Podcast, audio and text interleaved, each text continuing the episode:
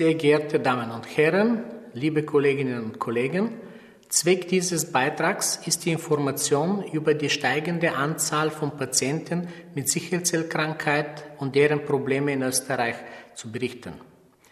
Diese ursprünglich auf die Malaria-Endemiegebiete beschränkte Krankheit wurde durch Sklavenhandel und Migrationsprozesse in Amerika und Europa verbreitet.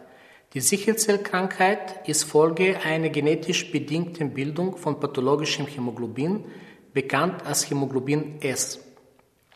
Heterozygote Träger sind klinisch gesund, können aber die Mutation weitervererben und benötigen daher Aufklärung und genetische Beratung. Krank sind nur Menschen, die homozygot für diese Mutation sind und die einen Hämoglobin S-Anteil von über 50 Prozent haben. Das Hämoglobin S hat eine verminderte Loslichkeit und verändert unter bestimmten Umständen seine Raumstruktur. Die einzelnen Hämoglobinmoleküle lagern sich in Form eines Stranges zusammen, wodurch der Erythrozyt eine typische Sicherzellform bekommt. Diese ist gut in einem Blutausstrich zu sehen. Daraus ergeben sich zwei wichtige Prozesse. Eine chronische Hämolyse, die sich durch eine normozytäre Anämie mit Retikulozytose präsentiert. Zum anderen entstehen dadurch akute und chronische Durchblutungsstörungen in den feinen Kapillaren, die multiple Organschäden zur Folge haben. Besonders zu unterstreichen ist der Verlust der Milzfunktion und dadurch entstehende Sepsisgefahr durch Meningokokken und Pneumokokken und Hämophilus influenzae. Woraus besteht die medizinische Herausforderung der Sicherzellkrankheit? Das Krankheitsbild besteht aus akuten, zum Teil lebensbedrohlichen Ereignissen, an denen in den unterentwickelten Ländern viele Patienten bereits im Kindesalter versterben.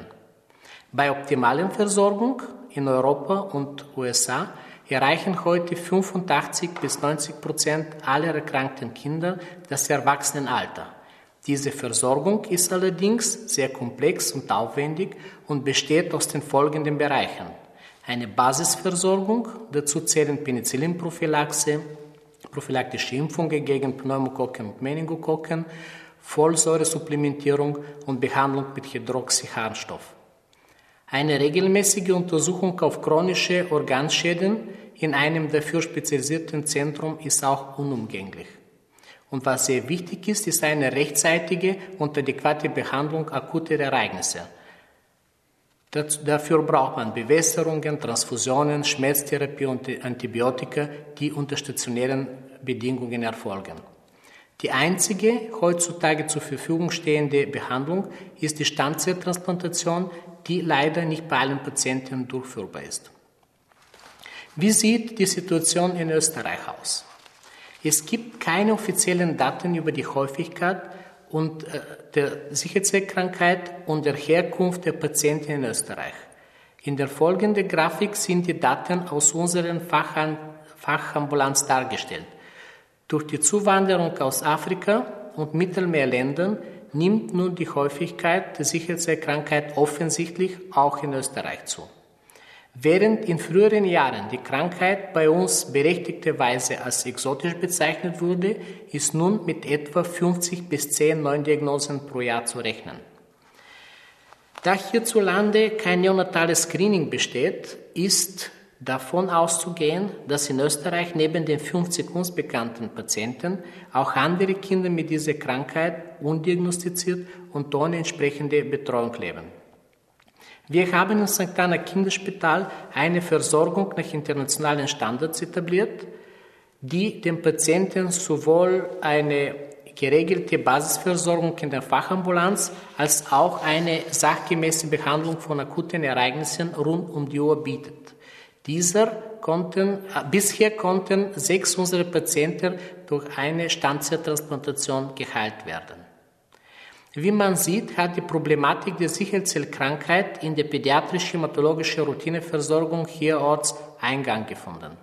Damit eine adäquate Weiterversorgung im Erwachsenenalter stattfinden kann, ist es uns ein Anliegen, die Aufmerksamkeit über diese Krankheit zu wecken und ein entsprechendes Angebot an Fachinformation unter den niedergelassenen Allgemeinmediziner und Internisten zu sorgen. Zurzeit arbeiten wir gemeinsam mit der Universitätsklinik für Hämatologie auch an der Etablierung eines internistischen Kompetenzzentrums. Kurzum, es steht noch viel organisatorische Arbeit bevor, die nur bei entsprechender Unterstützung durch die Politik und das Gesundheitssystem erfolgreich bewältigt werden kann. Abschließend darf ich alle interessierten Kolleginnen zu einer Vorbildungsveranstaltung über Sicherheitskrankheit mit erfahrenen Referenten am 11. September hier im Billroth Haus einladen. Danke.